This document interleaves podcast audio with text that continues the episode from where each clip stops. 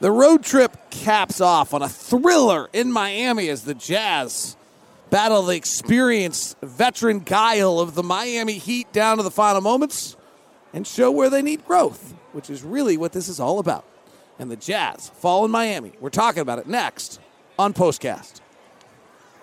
David Locke, along with Ron Boone, as the Utah Jazz fall to the Miami Heat 119 to 115 in a great game. The game had five lead changes in the first three quarters and had 13 in the fourth quarter. That is a super fun basketball game. Jazz finished the road trip at 2 and 4. This would have been a monster win for the Jazz in the playoff hunt. This would have been a disastrous loss for the Heat in their quest to try to settle themselves on a disappointing season. Um, and I think this was a really interesting game, Ron, because you have Lauri Markkanen learning how to be a number one guy. You have Ochai Agbaji playing late game minutes. You had Simone Fontecchio closing tonight for the first time. And you had little things about all of them where they'll be better the next time. I'm yeah. going to start with Lauri, if I may. Uh, one of the great things about being on a road trip is you have conversations and I think it might have been in a press conference, but I'm not entirely sure, where Will Hardy talked about the next step for Lauri Markkanen is that he starts and gains momentum on his own. That just about everything the Jazz run for Lauri has been on curls, and he's catching the ball with an advantage. And on one of the key plays late, Lauri, they, they blow up. Teams can top block and they can blow up the whole thing. And Lauri catches on the left side, and he's got to create his own momentum. At seven feet, that's hard. You don't see Kevin Durant doing it a lot. He kind of pulls into a jumper. You see that with guard, little guards, and Lauri just didn't get a great look out of that. Like that's that's the whole point here. Is these? That's why it's so great that this team is playing important, tight basketball games right now. So that on a night where Lauri was unbelievable, 38, he still has pieces that if he's going to be that guy and that next level, kind of, you and I had a debate on this road trip of whether he's a star or a superstar.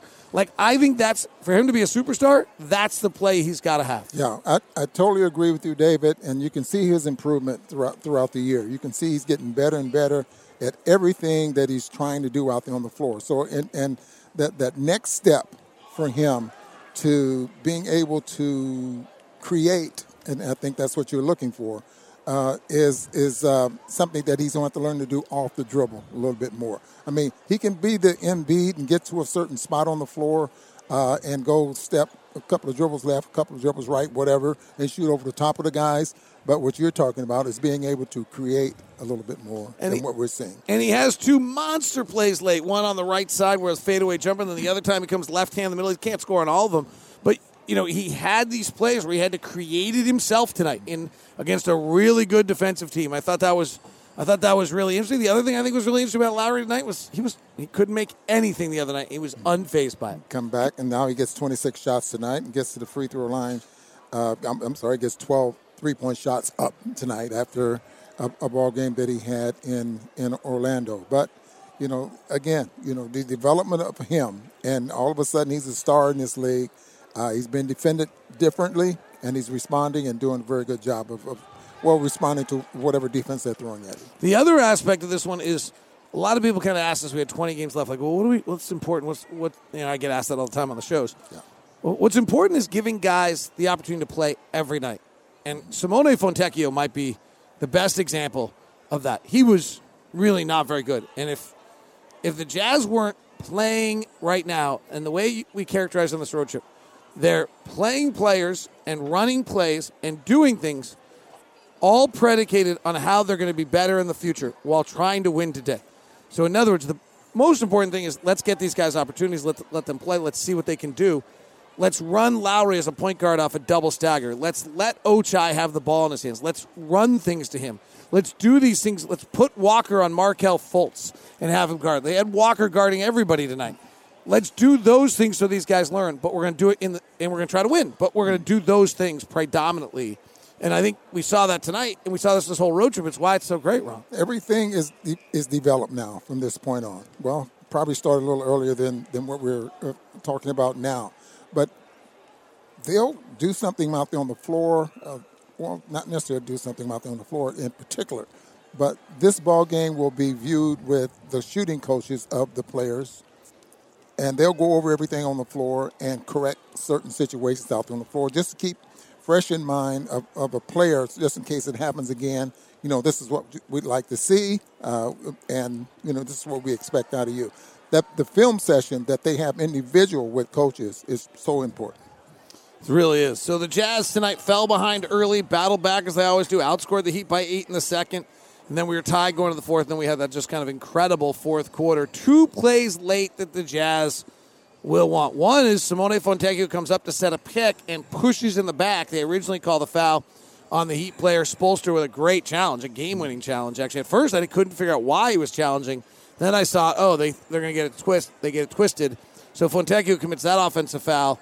And then the final one, Agbaji drives. Love the aggressiveness, but he has Walker Kessler wide open for a handoff. He probably could have handed it right to him, just Yeah. put it right in his stomach and tried to, a low percentage shot. Uh, what do you think these guys learned from? What do you think both those guys learned from that? Well, you know, it, it, you're trying to create and you're trying to make things better for not only yourself but your teammates as well. Uh, it's not necessarily you. You don't need to take the high road or make the uh, low percentage shot or you know those type of things. It's just you, you- learn from. I don't know, David. I mean, there, there's this. You, you're just going to feel like I don't, I don't want to make that mistake again. You know that type of thing. You could see it on Agbaji's face. I mean, when the camera was watching our, our feed here and the camera on his face, he, he was like, he had a stone face. You know, to the point where I just messed up. Ron, they did some really interesting things defensively tonight. One of which was they would the ball would go into the post or they would double, but then the guy they doubled would would stay and the other guy would leave, which was super interesting. How do you think they executed that? Well, I thought we didn't see a lot of it until late in the ballgame in the second half. We didn't see a lot of that in the first half. It's like they did, like the, the Heat didn't really go to that. Uh, the, the things that the Jazz worked on defensively uh, this morning, but they did do it, you know, late in the half, and I, I thought they did. I thought they did pretty good, especially one possession when the Heat had the ball was just popping all the way around the floor, uh, swing it, and the Jazz was right on point to defend it. Uh, I was surprised how we didn't see any zone, real almost no zone from Miami tonight. Maybe five possessions at the most. Now, not very much. Um, you know, coaches are pretty smart. You know, Well, this one's really smart. Yeah, and they, well, they're expecting a zone. We might not give it to them tonight, Right. or we- we'll give it to them and, and and get right out of it, or something like that. You know, uh, we don't have to be in- in a zone with the kind of players they have out there on the floor because they're, they're um, well, for instance, in that third period, the Jazz had Juzang, they had Anderson. I mean, they just had guys out there on the floor that that um, maybe the zone would have bothered them a little bit more, but who knows? They didn't go to it. Worth noting, Rudy Gay took a horrific beating from everyone in the first half of the season.